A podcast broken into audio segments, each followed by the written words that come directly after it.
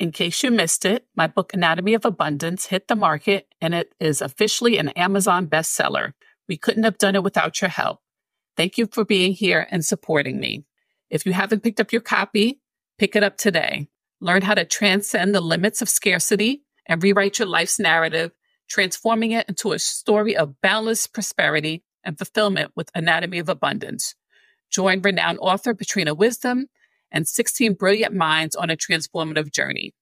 Discover awe inspiring narratives and empowering strategies to attain abundance in relationships, career, health, and wealth.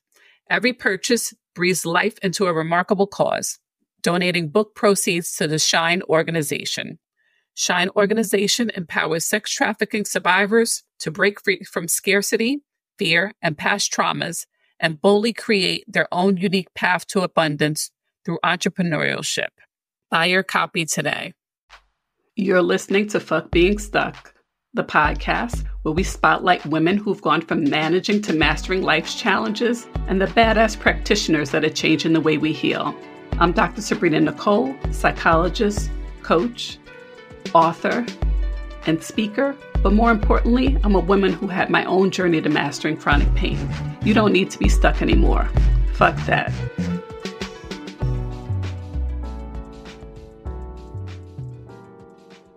Welcome to the show. I'm so excited you're joining me today. Uh, today, my guest is Michelle Seijas. Michelle is a Latina leader on a mission to honor the generations before her and to liberate the generations to come. Her passions and values led her to begin her career as a bilingual education teacher. Over her 15 years in K 12 schools, she was a coach, elementary school vice principal, district coordinator, and a high school principal. During those years, a desire grew to pursue a doctorate. It was fueled by knowing that less than 1% of Latinas in the US have completed doctoral studies. She earned her doctorate focused on solutions to the systematic devaluation of the Latino students. During a six month sabbatical in 2017, she wrote a dream job description with no title, clear on what she needed to thrive in her professional and personal life. She re-emerged to now live the life she dreamed about, wrote about, put actions to, and continues to carry out with intention. Welcome. Thanks for having me. Oh my gosh. So, when we discuss topics, you mentioned moving from surviving to thriving, honoring the sacrifice, resilience, and hustle of the Latinas who came before us, while also moving into the space they wanted and left for us to thrive with rest, abundance, and ease. Mm-hmm. And I mm-hmm. know that's so much so easier said than done, right? But there is a way. I mean, I I get coached on it. I coach my people on it. I go to therapy for it, but it's a journey. Yeah, it's a journey that I'm happy to be on. Oh wow, I think this is wonderful. So, can you share a little bit about this journey of yours?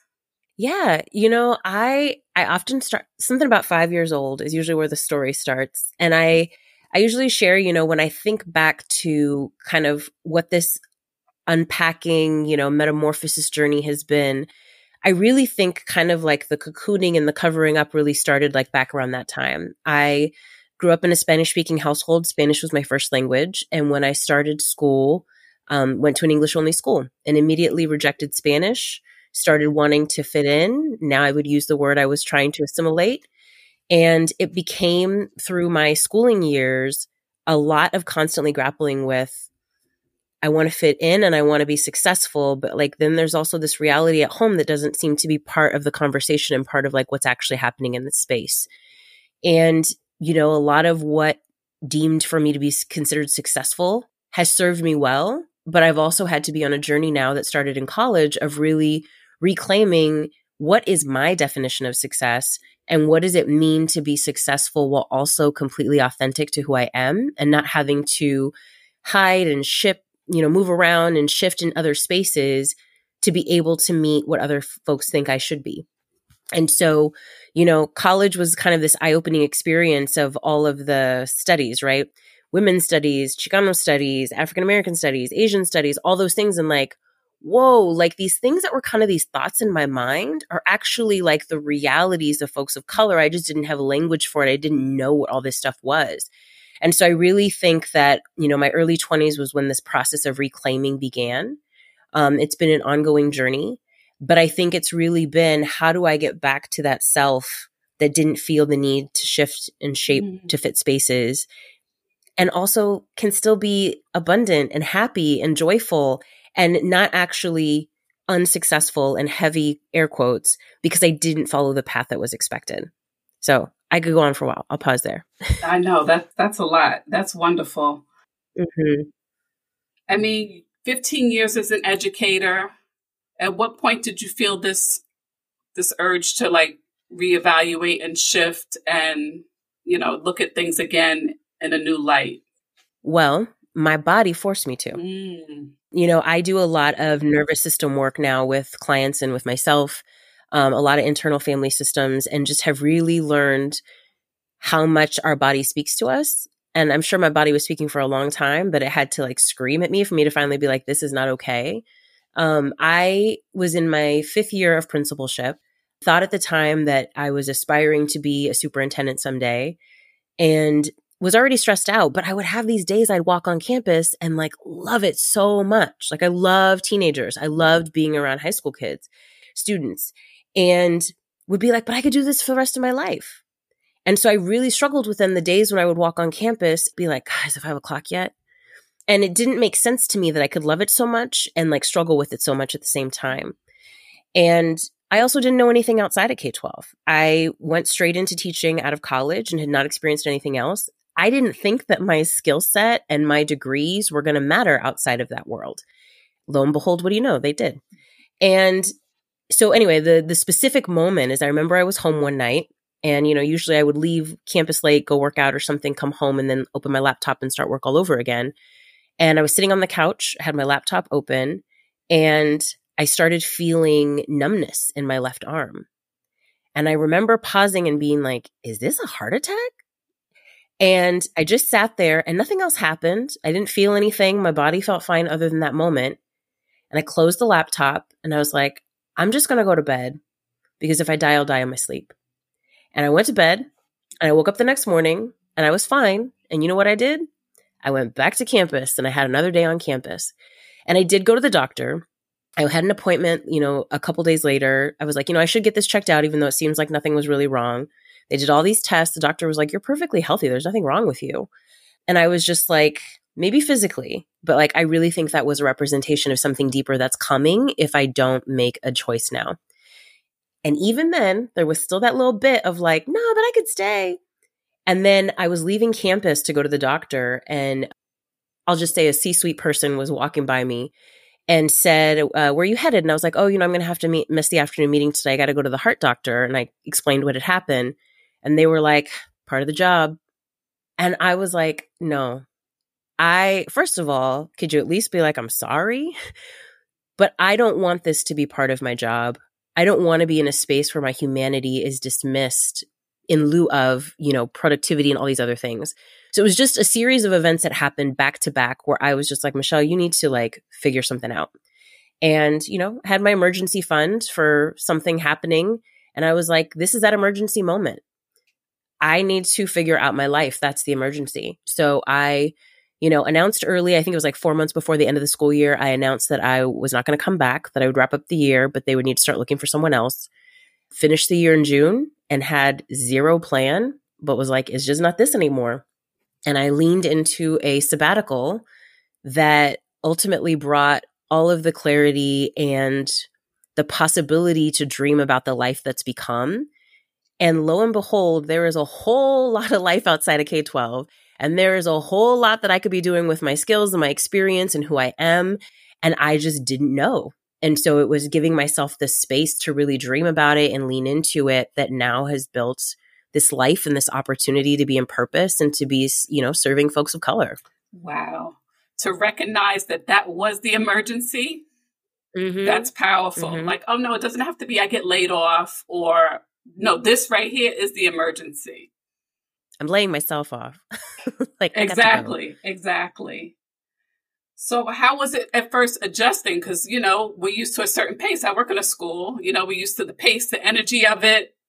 So, how does a sabbatical feel in terms of energy? And what did you have to do to redirect it? So I was fortunate that one of my best friends had had a forced sabbatical for herself for four months that had happened a couple years before. And she had lost her job and spent four months on her sabbatical and she landed in like this dream role on the other side of it. So I called her and I was just like, okay, so what do I got to do to make this productive? How do I ha-? like, cause I immediately went into like doing mode, right? You don't go from being like a high school principal to just like, I'm just going to chill. I was just so used to doing something and being on 24 7. And she said, you know what? She was like, if you need to lay on the couch and watch TV for a month, just do that. Mm-hmm. And I was like, um, I can't waste this time. Like, I got to figure out something on the other side. And she was like, trust yourself that you'll know when you need to start actually like engaging in something, but your body may need to sleep, may need mm-hmm. to rest right now. And you need to just be able to trust that. So it was helpful that I had her voice at the beginning of the journey because otherwise I'm sure I would have dove into like a million exercises and workbooks and all these things to try to figure something out. And I actually didn't own a TV, so I did not lay on the couch and watch TV. But what kind of slowly became the routine was I would wake up when I woke up, which was usually nine ish, eight ish, maybe lay in bed for a while. I would read, I would journal, I had this apartment that had like a window overlooking like a bunch of trees. Sometimes I would sit with a cup of tea and just stare at the trees. And I would say that'd probably be like a good two hours of the morning. And then I started exploring plant based cooking and I would cook these big meals and sometimes pack them up and then drive around and deliver lunch to people. I would just kind of start to think about like, what are the things I haven't been able to do with my life that I now have all this space for? Uh, I was going home and visiting my family more. I, I don't have children by choice, but I very much love being able to be a part of my niece and nephew's life. But I hadn't done a whole lot of that and they were still young. I planned their birthday parties and we had this big unicorn rainbow party for my niece, this big Ninja Turtle party for my nephew. So, like, I leaned into party planning with the kids. I was just being like creative and crafty and writing and all these things. And, and so, you know, I would, e- I emailed a bunch of people and just said, I'd love to hang out with you if you let me buy you a cup of coffee. Some of them knew me, some of them had no idea who I was. And a lot of people said yes. And I would send folks my resume and just say, hey, you know, if this helps you to help me think about what my life could look like, like here's a little something about me. And what ended up happening was little by little, people started kind of being like, well, why wouldn't you consider this? You should consider this. And and actually, can I pass you a project to work on? And so I started doing a little bit of like consulting here and there. But I also just started to hear people saying things that I had never thought were possible for my life that I was like, huh, I don't think I've given myself enough credit for the life and the experience that I have and and the strengths that I've brought to the work that I've done. And it was just a season of ex- exploration that like all kind of came to fruition quickly once I was ready. I think that's so beautiful because you got to just be present for so many things that mm-hmm. you had, mm-hmm. like you said, that you hadn't been mm-hmm. able to do and haven't had the time to do. Um, so you got to do that and be that. I love that. That is amazing. Wow. You know, the part I'll add to that is, you know, when we talk about manifesting and and all those things, and I come from the generation of the secret where everybody was like throwing things on the on the vision board. Here's my Mercedes, here's my diamond ring, all those things, right? Is what I would now say manifestation is is you have so much clarity of what is meant for you that you say no to anything that does not match that to leave yourself open to what you're supposed to say yes to. During that season, I had plenty of job descriptions sent to me. I had more people worried about me than I was. You got to get a job by August. You got to get a job by December. And they were sending me the stuff, and I would open it and I would look at it and I would say, Thank you, but this is not where my life is headed. Thank you, but this doesn't feel like a match for what I'm dreaming about. And I actually was not applying to jobs. I just kept resting in this trust that like I'm going to know it when I see it. And what ended up happening is I ended up launching a nonprofit in Oakland afterwards. It was connected to a national organization. I had no idea about this organization. I didn't know who this woman was who was the founder, but somebody sent me a text and said, I met this woman and I really feel like the two of you should connect. And they sent me a link to her website. I opened the website. It took less than a minute and I said, I want an intro. Three weeks later, I was in Chicago signing a contract and we were launching a month later.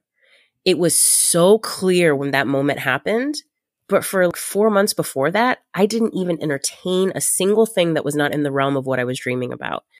I mean, there's a whole lot embedded in that around timing and all these other things too. But I just think that sometimes we get so stuck in wanting to force things to happen. What if we didn't force something to happen and we just gave ourselves space for clarity mm. so that then we're ready when that moment comes? Wow, manifestation is clarity and just not doing anything that isn't in alignment with that vision that you have and just staying sticking with the vision. Because mm-hmm. a lot of times we panic oh but everybody else is doing yep. i have to do too. Or what are people going to say because i'm not making money or doing x y and z and i have all this time on my hands? But just trusting. Wow. Mm-hmm I mean, I have regular moments now. I'm not going to say I don't ever do it again. Transitioning into full time business was a moment of also having to reset myself again because I was getting in that like, gotta do a bunch of things mode. And I remember thinking, like, Michelle, how can you put yourself back in that sabbatical state of mind in trusting again and focusing on clarity and all of that? So I'm grateful for those six months because they've been like a grounding force when there have been times in my life when I've been like, I can sense that busyness, that anxiousness, being impatient again. I have evidence of what happens when I slow down. I have evidence of what happens when I trust myself. And that is just invaluable now for me to have as an anchor forever in all of these twists and turns and seasons that will inevitably come like through the rest of life. And so I am beyond grateful for that and that I I gifted myself that. So tell me, what kind of work do you do now with Latinas and other women of color and helping to, you know, to start living in their purpose and learning to trust? Yeah. So during that season of the sabbatical, like I really just started thinking about like what again, like I didn't hate K 12. What kept me there for that long? And how do I just do more of that? And what ultimately came to the surface was I loved mentoring and coaching mentoring young folks who would come into my office like unsure of what they wanted to do with their life or not able to really put language to experiences they were having. My door was open and I had so many teenagers that were regularly just hanging out in my office. Thinking about like the first year teacher who was crying at the beginning of the school year, but then shoots, you know, decides to stay and is there five years later you know the the administrators the vps who i would work with who i got to sit with and talk about like what are your long-term goals? What are you wanting? Let's try to figure out what your next move should be. How can i help you to get there? That is what i really loved like those small groups those one-on-one experiences. And you know when i went into administration i think it was more like i'm going to fight the systems and i'm going to break all these walls down. And i there was a season for that. But I think we have different places in the movement throughout our lifetimes. And what I had to come to terms with was like that season was over for me. And what it now means for me to be able to be like fully in social justice movement work is to really be the person who is behind the folks who are meant to be at the forefront now. So in my in the nonprofit world, I was so I was I ran the Surge Institute in Oakland, and the focus of the organization is um, supporting Black, uh, Latinx, and Asian Pacific Islander education leaders. So I really got to really lean into being that person that folks could call when they needed a pep talk or they wanted to strategize real quick because they were about to walk into an important meeting or they just needed somebody to remind them of just how amazing they were because they were having a tough day.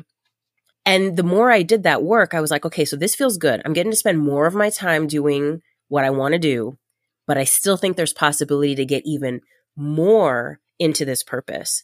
So during those years, I also got certified as a coach and started exploring, you know, co- coaching on the side as well as, you know, doing the work that we were doing in Oakland. And then the pandemic hit. And as somebody who was out every night at an event, a fundraiser, something, traveling all over the place, being at home, I suddenly had this time to sit and really deeply think about what I wanted to do with this like coaching work. And so during that season, I continued one on one coaching. I was still, we were still doing the nonprofit. We never stopped. We just kept going and supporting our folks especially supporting leaders of color. I mean, the pandemic was a time of, of intense support and need for communities of color who were being ignored in the midst of the pandemic. So it was like, again, being the support system for those leaders who were on the forefront of all that was happening. And I wrote a curriculum and I ended up creating the Chingona Sabbatical, which is the curriculum that is now a six month program for Latinas to find their purpose and build a purpose plan for their life and career. And I launched it. And I thought, okay, I'm going to put this out there and see what happens and the first cohort filled up and i was like oh wow, okay, there's there's a desire here for people to do this. And I'm currently on cohort five. Um, transitioned out in 2021. I transitioned um, out of the nonprofit space and moved full time into business. Now I do one on one coaching for leaders of color, mostly in the nonprofit and education spaces. And then also run Chingona Sabbatical, which is this program for women where for six months, I realize that most Latinas are not going to be able to completely walk away from their job and their responsibilities for six months. So, what does it look like to still give them protected time to slow down and turn inward and ask themselves the deep questions and dream bigger and then have a plan for how they're going to start to bring that to life? And that's essentially what we get to do. So, every Wednesday night, we're together. There's a Slack channel for folks to communicate in between you are meeting your fellow Latinas who are going to hype you up and not question you and be like, what are you thinking? What are you doing? But are going to be like, hey, I think that could be bigger. How can I help you? I want to introduce you to somebody. And you know, for some people, what they realize is I'm actually good right now and I am in purpose, but I've been trying to make it more than what it is. So it's a mix of experiences that folks have, but I feel so grateful that I've been able to create a space that helps. Most of the women are, are other first gens like me who followed the path of success we were told. And then you have the job, maybe you have the house and the car and the family, and you're like, why does something still feel like it's missing? And it's because it's success that was not rooted in purpose. It was success that was rooted in what we were supposed to do and not what we are meant to do. Um, so that's the work that's been happening in the group coaching. And, you know, it's evolving and expanding. And I was sharing with some folks yesterday that I, um, I also do speaking and I've been partnered up with an organization and we've been doing Latina Empowerment Days. And so, eight days around the state where we've been hosting events for Latinas to come together. And you know who's been calling me after these? Latina college students. And I'm like, who would I be today if I would have had an executive coach Ooh. when I was 20 years old to guide me through the end of my degree and figuring out my career? And they're saying, I want to know who I am. I want to know what I'm meant to do. I want to be able to say who I am and mean it and understand what that truly means. So I don't know. I'm exploring what this is going to look like to have some version of this for maybe some like college, pre, you know, early career folks. So I still, I'm trusting that this is the purpose and this is what's meant to be. We'll see what continues to evolve of it. But that's kind of been the refinement, I would say, of, of the vision and where we're at now. And as you know, there's always so much more work to do. But I think it's trying to figure out like what's the part that's my work and not just the work. Yes. Still not trying to burn out again. Exactly. In terms of not burning out again, you're doing a lot, you're giving a lot still. What kinds of things do you do to to recalibrate? Are you still doing your work on your nervous system and, you know, making sure that you make time for self-care as well? Yes. So I, I'm actually working with a new therapist, and this is like one of the questions uh, that she asked me, and I was like breaking it down, and I was like, "Gosh, there's actually a really long list." But I think it's just like you know we got to have the toolkit, mm-hmm. like because I'm not going to do all of the things every day, but it's like how do you have this? Yeah, it's a long list, but I need different things on different mm-hmm. days. So I will say that like Yin yoga has become a very consistent part of my practice. I try to go two to three times a week. Lots of deep breathing, lots of stretching. As I've learned more about nervous system work, I was already in love with yin yoga, but then now learning about all the fascia stuff that's connected to it and being able to loosen that up and all the trauma and the tension and the energy that's stuck in our fascia. So I'm very dedicated to my yin yoga practice. You know, meditating and journaling on my own, uh, moving into full time entrepreneurship can really throw your nervous system out of whack because the consistent things you're used to on a daily basis, whether you love them or not, you have systems and procedures and things you're supposed to do every day and you're told where to go and there's just this wide open space with you get to make you can do anything. You could also do nothing. You can have a month that's like super abundant. You can have a month that's not so much. It's just so different. And it's like regularly figuring out what do i need. So breathing practices meditation um, sometimes i'll sit down and journal before i'm going to start working on content to make sure like my energy my head is in the right place. Trying to be very thoughtful and conscious of the fact that i'm not just putting stuff out there but people are actually reading it and listening to it and engaging with it. And I want to make sure it's a true representation of who I am and what I believe. Um, you know, so I'm attracting the folks who I'm meant to work with. And spending time with my people, moving to LA was very intentional in starting my business. It happened at the same time. Um, I have very close friendships here. And I was like, I'm, if I'm going to be working by myself and sitting at home all day, I need to know that I'm going to have community that's around me that I can lean into when I need it. Um, my family is still a drive away if I need to, you know, if I want to drive home and see my family on the weekend. So I've been very thoughtful about the people, the environment, the supports in place. I meet with my therapist every week, I meet with my coach every week that I need in place. And just what are all, I call them the purpose supporting um, components that come into life. I've spent a lot of time, like I said, the purpose has always been there. It was just what is the difference between being in places that are purpose sucking and they're sucking it all out of you, as opposed to the places that are actually like purpose supporting and are allowing it to flourish and to flow and to be ease. And so I've just been kind of building this life that's more supportive of people who are cheering on and, and encouraging it to continue growing and not necessarily that it needs to shrink or shift or change or turn into something that it's not meant to be. So there's more to it, but that's like the gist of what I think I lean into the most. Wow. I want to go back to something that Jim said. You described the whole period of COVID and these different things. You described them as seasons. And I think that's beautiful because mm. seasons do have an ending. And sometimes when we're in the midst of something, it just seems like we're never going to make it through. But I think referring to it as a season kind of gives it some boundaries. Now the season could be six months. Mm-hmm. Sometimes the season is 12 months, but at least you, you can look forward to a new season where things may be different. Yeah. You know, I think we don't need to stay stuck in one place. And that's even related to our purpose, right? Like I tell folks all the time, just because you write a statement doesn't mean it's never going to change. I've mine has shifted many times. The core of its essence has been there, but it keeps shifting and shaping because I learn more about myself. My life situation shifts. Different things happen where now I, you know, engage with it differently. There's nothing wrong with the season that came before, but it has, you know, there was lessons, there was experiences that have fed into the next one. And this one will not be forever either. Something else will shift and change and something else will happen. And it's like, how do we allow ourselves to be willing to not be stagnant and to be willing to just kind of move with wherever life is taking us? And if there's a change that's coming, just honor this is really uncomfortable. I'm about to step into something that is not going to feel good probably for a while, but at some point it will feel comfortable. And, you know, finding that discomfort in the comfort or finding the comfort in the discomfort, I should say, so that it's so we don't resist it, but we just go with it. And so I think as much as I'm happy with life right now, it's not going to look like this forever. And I want to be open to, regardless of what it's going to look like on the other side, like I'm going to be okay with that because I know at some point it will always land me where I'm meant to be and with more abundance and joy and all those things, even if for a moment it doesn't feel that way or it's really uncomfortable for a while. But how do we just stay open to the fact that nothing has to stay the same? Mm, yeah, nothing usually does. Even, you know, I like the way you talked about redefining things because we have this one static view of relationships, love, success, and, you know, it may be based in a fairy tale from when we were kids. And then the reality comes and we're like, no, no, no. I can redefine that for myself. I don't have to stick with the same definition that I had when I was 12. Yeah. You know, as I I've been leaning into internal family systems as like a structure for understanding like all these little younger parts of myself that still exist with me.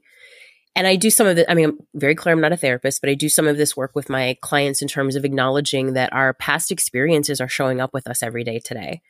And so, you know, that little five year old Michelle is still here.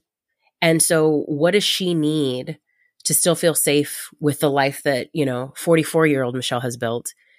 to still be here with me, but not stop me from continuing to move forward in the ways I'm meant to because I'm scared. Or I think of 13 year old Michelle and some of the things that she heard and experienced that made her feel like failure was not okay. She's still here, but how do I help her to be a part of this journey and not be so scared of failure that I can't move forward as present day Michelle? Mm-hmm. So those younger parts of ourselves are there. They don't have to leave. How do I honor them, but also let them know I've built this life of safety for myself. I have opportunity for calm.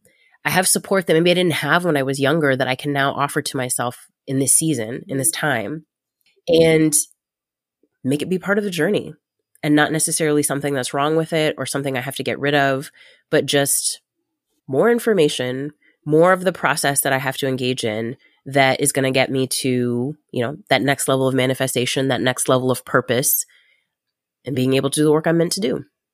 Wow. So, if the listeners want to learn more about you, learn more about your coaching, how do they reach out to you? Yeah. I am on Instagram at Thriving Chingona. And, you know, that's the community, our Thriving Chingonas community. I have a weekly email that I send out to the Thriving Chingonas. They can sign up for the email on my website, michelleseijas.com. The folks who participate in the Chingona sabbatical also get Thriving Chingona necklaces. And it's just kind of this idea to, to what you said at the beginning. You know, I, I talk about how we are moving from surviving Chingonas to thriving Chingonas.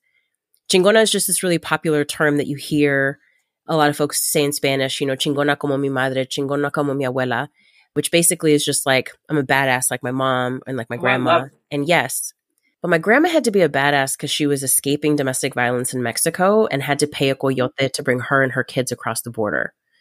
My mom had to be a badass because she needed to figure out working three jobs while raising two kids and also navigating life with my dad, you know, with what they had.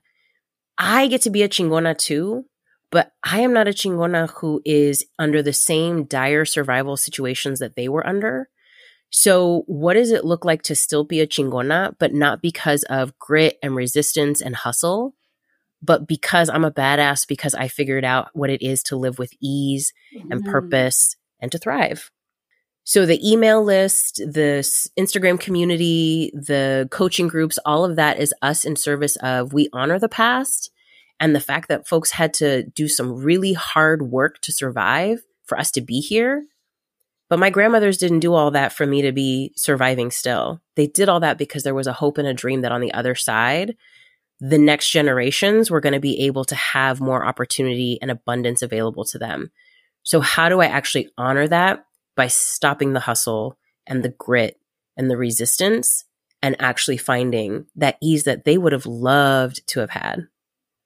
And so if you want to engage in that conversation more, you want to be a part of this community, you can find me on my website, on the Instagram. And for the folks who are more in the professional space, you can find me at Michelle Seijas, EDD, um, on LinkedIn. Thank you so much. Learning how to thrive and still honoring your ancestors. I think that's beautiful. Thank you so much for your time. Mm-hmm. So, the listeners, please leave us a review. We'd love to hear from you and tell us what you think. Thanks so much for tuning into Fuck Being Stuck, the podcast. Be sure to check out the show's notes for this episode on www.drsabrinanichole.com and follow us on social media. If you like this episode, make sure to subscribe and leave a review. We'll be back next week with more. See you then.